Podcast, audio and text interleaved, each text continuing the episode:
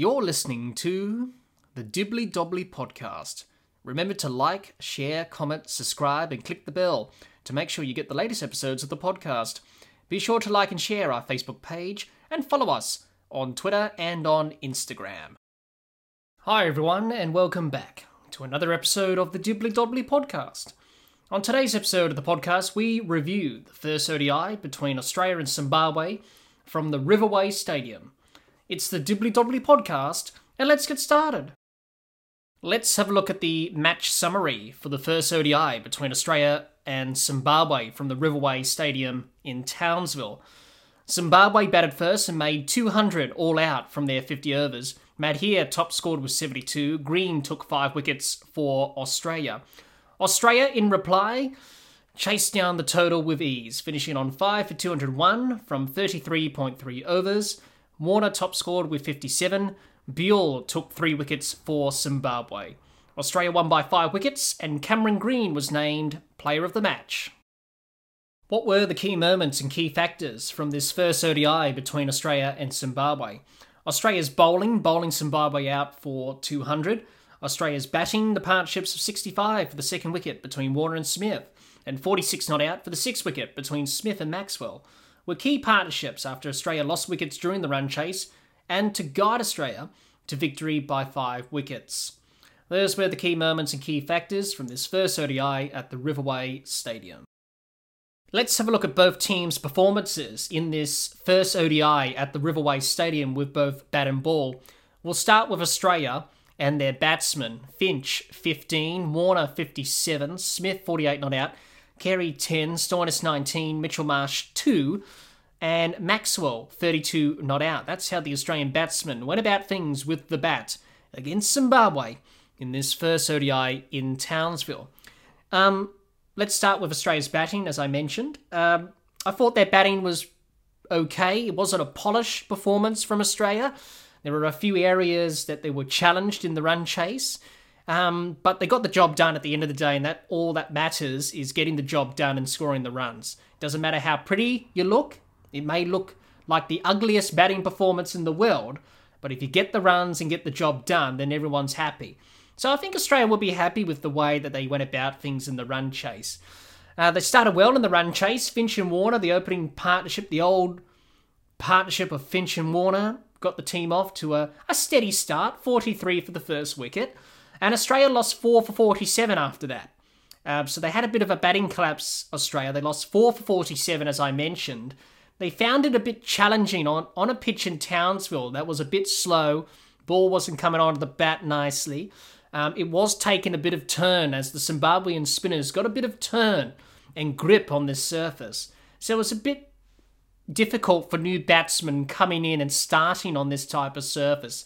But the partnerships of 65 for the second wicket between Warner and Smith, 46 not out for the sixth wicket between Smith and Maxwell, managed to get Australia over the line and get Australia the victory. So without those two partnerships, it would have been a little bit difficult for Australia to get the runs. But in the end, those two partnerships from Warner and Smith, Smith and Maxwell, and especially Glenn Maxwell's acceleration at the end, finishing off the innings, batting at number 7, scoring 32 not out off 355, striking at 355, I should say, was a pretty good innings from him and were able to get Australia over the line. So nothing much to add on to the Australian batting. It was a straightforward run chase, chasing 200, needing 201 to win. They were able to get the job done. I thought David Warner batted well for his 57. Good to see him in the runs. Steve Smith batted well for his 48 not out. It was a typical Steve Smith innings, and I think he's going to be a very important player and batsman for Australia, especially in this one-day team. We know what Steve Smith's role is, and he's done it well in this first game, to be that anchor role, bat at number 3 so everyone else can bat around him. And he can control the tempo of the innings as well. If he needs to accelerate, he will. If he needs to decelerate, bat time, get in, get set, establish a partnership with a new batsman, he can definitely do that. And especially with the 50-over World Cup in India next year, facing spinners and obviously Australia's vulnerabilities against spin, he will be one key batsman that Australia will rely on in the World Cup next year. So good innings from him. Glenn Maxwell he was pretty good, 32 not out. He was accelerating. He was trying to finish off the innings quickly. So Glenn Maxwell did what he does always, the big show, finishing off the job in style. Before we move on to the bowling and talk about the bowlers for Australia in this match against Zimbabwe, I want to touch on Alex Carey, Marcus Stoinis and Mitchell Marsh. I thought those three batsmen were disappointing. We'll start with Alex Carey. He made 10. Now, there's a lot of pressure on Alex Carey. A lot of people don't like Alex Carey. A lot of people do like him. I don't mind Alex Carey. I think he's a good player. I think he's a good person. He's got the skills. He's got the capabilities. But he's got that pressure on him. He made 10. For him, I think batting at number 4 was a bit of a surprise in this first game. I think that's a bit too high from Alex Carey. I would like to see him bat down the order. But I think with an eye to the 50-over World Cup next year in India, Australia would like to have Alex Carey at number 4 because of his ability to play spin. Now, we know Alex Carey can play every sweep shot under the sun, from the conventional sweep to the reverse sweep to the paddle. And any sweep shot you could think of, Alex Carey can play it. And he plays it pretty well. But I thought, that is sort of his forte. His forte is playing those sweep shots and getting off strike and doing that. He's not much of a power hitter. He tried to go over the top. He tried to hit a ball over the rope for 6 on a pitch that didn't really have much pace in it. And it was very hard to force the pace. He played a big shot, took on the man at long on. Unfortunately, he was caught at long on the rope. So it was quite a disappointing shot from him. So he will need to grab this opportunity with both hands if he's going to continue batting at number 4 in this series against Zimbabwe and probably in the series against New Zealand or England. He needs to make bigger scores than 10. Obviously, you expect from your number 4 to back up the other batsmen and score big runs because you can't be getting out cheaply. Otherwise, that's another wicket loss for the team. Marcus Stoinis was disappointing as well. 19 he made. We all know Marcus Stoinis is a very good player. He's got the capabilities. He's got the potential. But in recent times in one-day cricket, I don't think he's batting smartly. He's not batting smart. He likes to hit, big shots. He likes bat on ball. He's that type of player. I think for him, he needs to construct an innings a lot better because as we saw against Zimbabwe in this match, he's a nervous starter, as we know, but, I would like to see him bat a lot smarter. Work the ball into the gaps. One-day cricket and the same with T20 cricket, it's not about bashing the ball or hitting the ball big every time or trying to hit the cover off the Kookaburra. It's not about that. It's about timing, it's about finesse, and it's about doing the basics right. And I think he needs to do the basics right. He's got the skills. He's got the capabilities. But he just doesn't do the basics well enough. And he's got a big opportunity in this series against Zimbabwe, New Zealand, and England this summer to really put his hand up and say, I'm the guy to bat here in the batting order for Australia to get the job done. He's got the capabilities, Stoinis, but he just needs to be a lot smarter in the way he goes about it. And last but not least, Mitchell Marsh. Obviously, Mitchell Marsh, as we all know now, he's been ruled out of this ODI series against Zimbabwe and New Zealand because of an ankle injury. He only made 2 not out. He only made 2 in this innings. Got out, caught behind, trying to cut a ball. Got the toe end of the bat straight to the keeper in Chaveka off one of the Zimbabwean spinners. I think it was Buell who got him out. In the run chase. Even for Mitchell Marsh, when he does get opportunities like this, he needs to make the most of them as well. So, apart from that, I think Australia did pretty well in the run chase. It was challenging, but they were able to get the job done. So, overall, it wasn't a polished performance from Australia, but it was an okay batting performance to get the job done in this first ODI against Zimbabwe. Let's have a look at the Australian bowlers and how they performed in this first ODI against Zimbabwe. A wicket for Mitchell Marsh, no wickets for Maxwell, 5 wickets for Cameron Green, a wicket for Mitchell Starc, 3 wickets for Zampa, and no wickets for Hazlewood. That's how the Australian bowlers went about things with the ball in this first ODI against Zimbabwe. I thought the Australian bowlers did well. To bowl Zimbabwe out for 200 was a good result. I thought all the bowlers did well as the innings progressed. I thought at the start of the innings they were a bit rusty, obviously. They haven't played for a while. The last one-day series for Australia was against Sri Lanka a few months ago. So, of course, all the bowlers are going to be a bit rusty after a lengthy break. But I thought when they got into their work, they were all right. The rust was was showing still, but they were able to iron out the rust and get on with the job and take the wickets. I thought they did the basics well with the ball, Australia. I thought they bowled dot balls. They built pressure onto the Zimbabwean batsmen at times, executed their plans and skills with the ball, and they were able to get them out for 200. So a very clinical bowling performance from Australia. I thought Cameron Green was the standout. 5 wickets for young Cameron Green. He's got a lot of potential as an all-rounder. Good to see him get his first 5-wicket haul, not only in one-day internationals, but also in his international cricket career. So hopefully he can translate that into the test matches this summer as well, against West Indies and South Africa, because he is a very promising talent. He's got the skills with both bat and ball. We all know that. So he's coming of age, Cameron Green, and it's good to see him develop in front of our eyes. So hopefully he can continue that development and keep learning. I thought Adam Zampa, coming back after missing out the ODI series and T20 series in Sri Lanka, he was definitely missed by Australia in that series.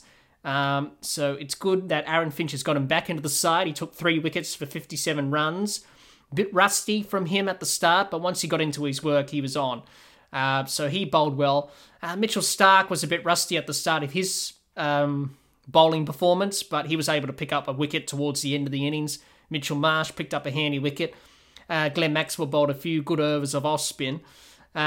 Josh Hazlewood, he bowled well. Unlucky to not get a wicket. But apart from that, I thought the Australian bowling performance was pretty good. Nothing much to add on to that, really. They did the basics well. They bowled Zimbabwe out for 200. So I think the bowling group will be quite happy with their efforts in this first ODI against Zimbabwe. So overall, good bowling performance from Australia. Overall, it was a good performance from Australia in this first ODI against Zimbabwe. Let's have a look at Zimbabwe's team performance with both bat and ball in this first ODI at the Riverway Stadium. We'll start with their batsmen. Kaya, 17, Murumandi, 45, Madhia, 72, Marayonga, 7, Raza, 5, and Chaveka, 31. That's how the Zimbabwean batsmen went about things against Australia in this first ODI in Townsville. Nothing much to talk about the Zimbabwean batting innings, really, but let's talk about it and where did it go wrong for Zimbabwe. There were a few moments that they should have done better in. Other moments they did poorly at, I should say. The start of the innings for Zimbabwe was very watchful early on. I thought the openers and Kaya and Murumandi were very watchful.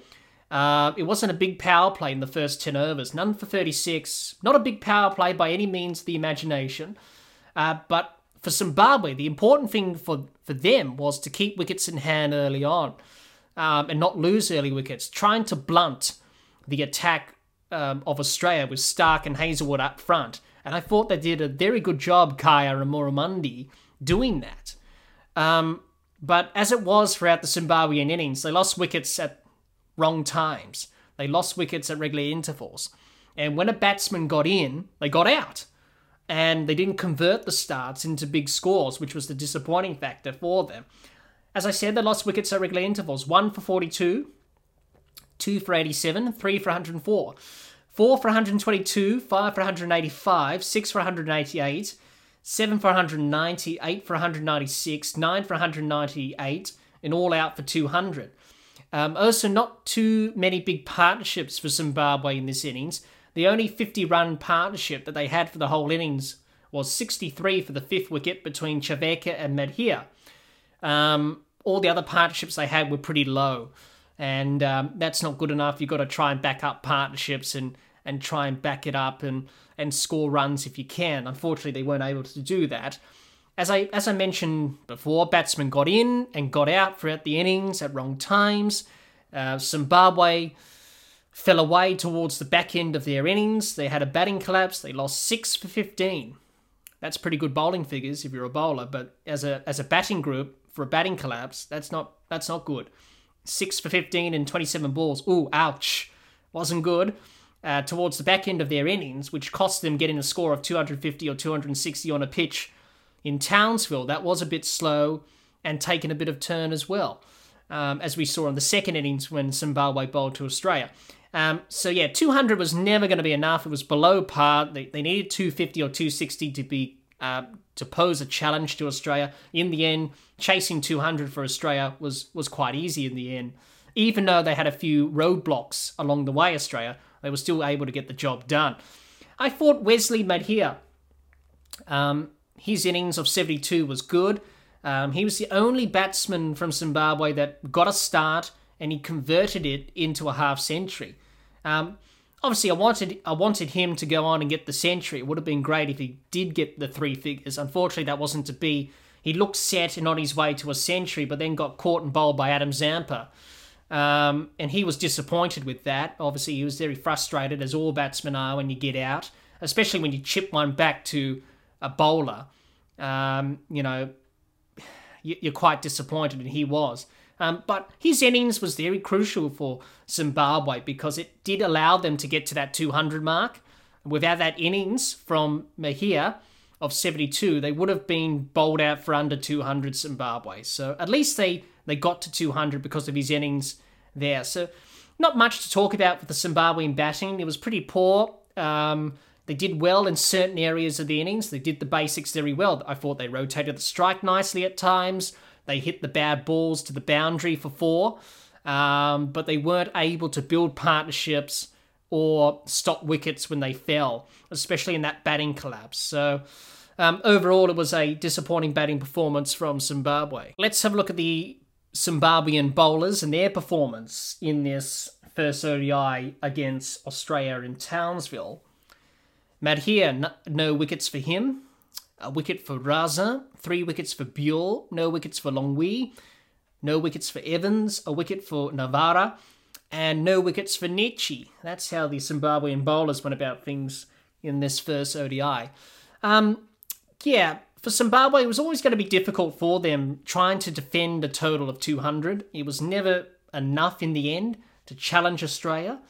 I thought Zimbabwe did well throughout the innings to take wickets during the run chase, and they had Australia in trouble at times during the run chase when they got wickets. They were able to get 4 for 47 at one stage for Australia in terms of a batting collapse from Australia. They lost 4 for 47 at one stage, Australia, in the run chase. So that was pretty good from Zimbabwe to take wickets and, keep chipping away if they can. But in the end, really, the basics let them down. They bowled some poor deliveries at times to Warner and Smith and even Glenn Maxwell towards the end of the innings where he teed off. That's where they were let down with those poor deliveries, and Australia were good enough to punish them, as you should as a batsman. If you have a poor ball, a half volley or a short delivery, you should punish it away to the boundary, and that's what they did. And when you defend in a score of 200 plus and you do that, that's not going to be an easy task. Also, an area of concern for Zimbabwe as well was their fielding. Their fielding was poor. There was a lot of misfields, and you can't do that against Australia. You can't misfield. You can't give easy runs away. You've got to build the pressure. The fielders have to be ready. They have to be on it.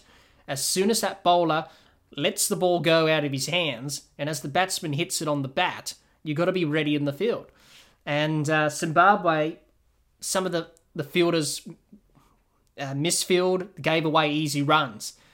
So when you're defending 200, you can't do that. And you can't do that against quality opposition because they'll make you pay, like Australia did in this game. They made Zimbabwe pay for those misfields. They were knocking balls on, leaking singles and then 2s. So they really got to tighten that up heading into game 2 and 3. You've got to be a bit better in the field.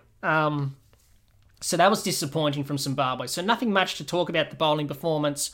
I thought Buell bowled well. He took 3 wickets. He was the standout for Zimbabwe.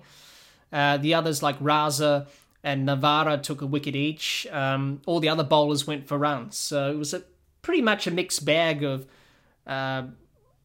in terms of performance for the Zimbabwean bowlers in this first game against Australia. But overall, it was a poor bowling performance from Zimbabwe. Overall, it was a disappointing performance from Zimbabwe in this first game against Australia.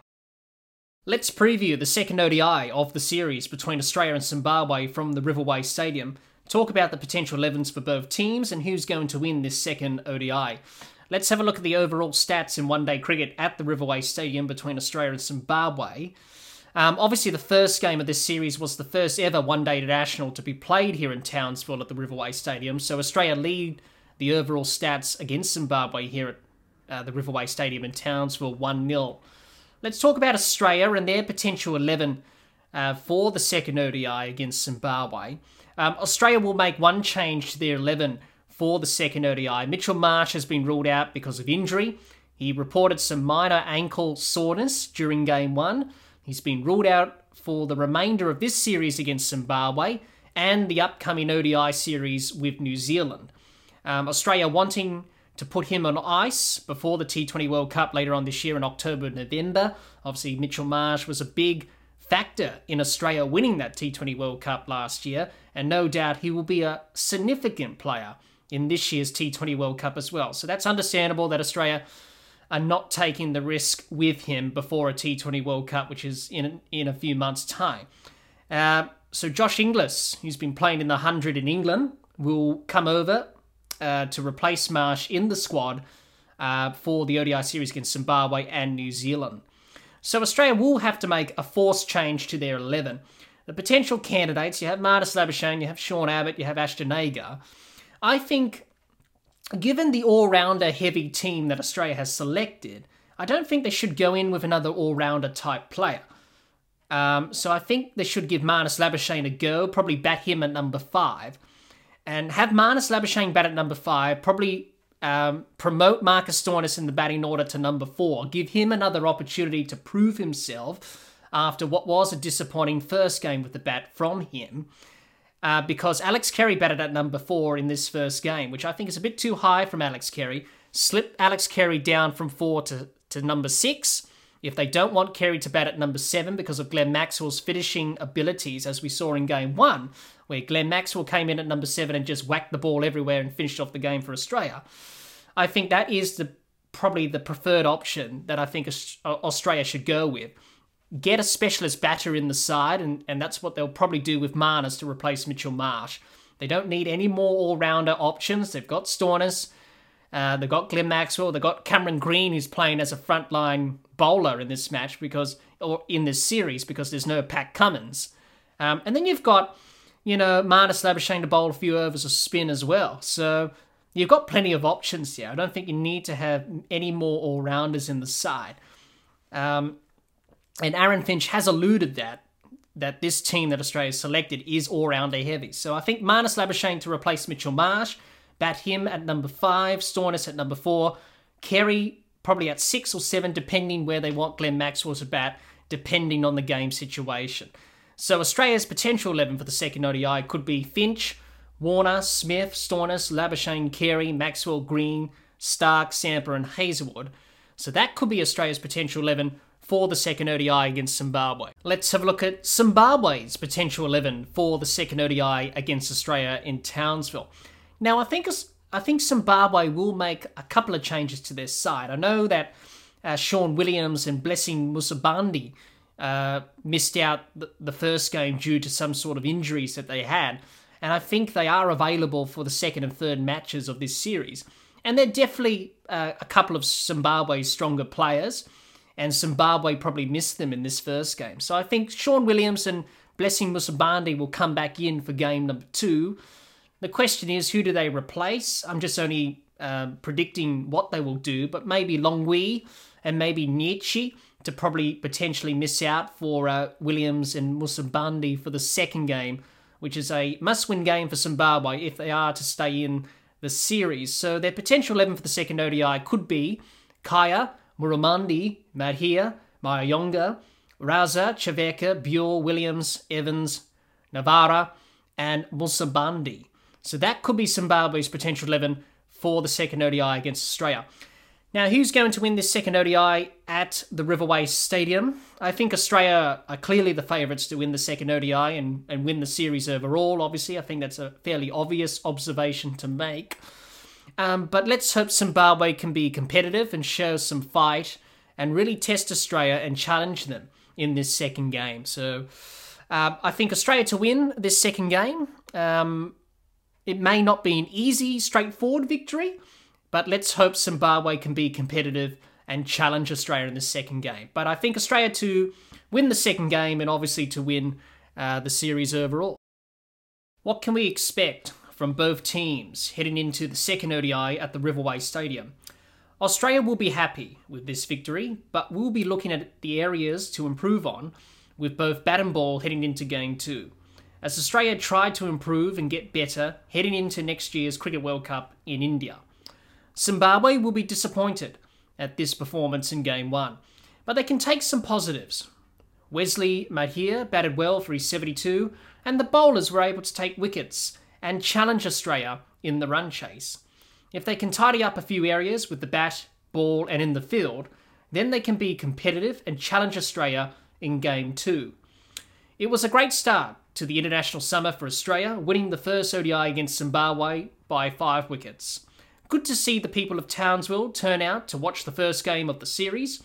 Hopefully we see more people turn up to watch the 2 remaining games in Townsville. Well, that's all the time we have for this episode. Be sure to subscribe and click the bell to get the latest episodes of the podcast, and like and share our Facebook page, and follow us on Twitter and on Instagram. Until next time, keep safe and bye for now.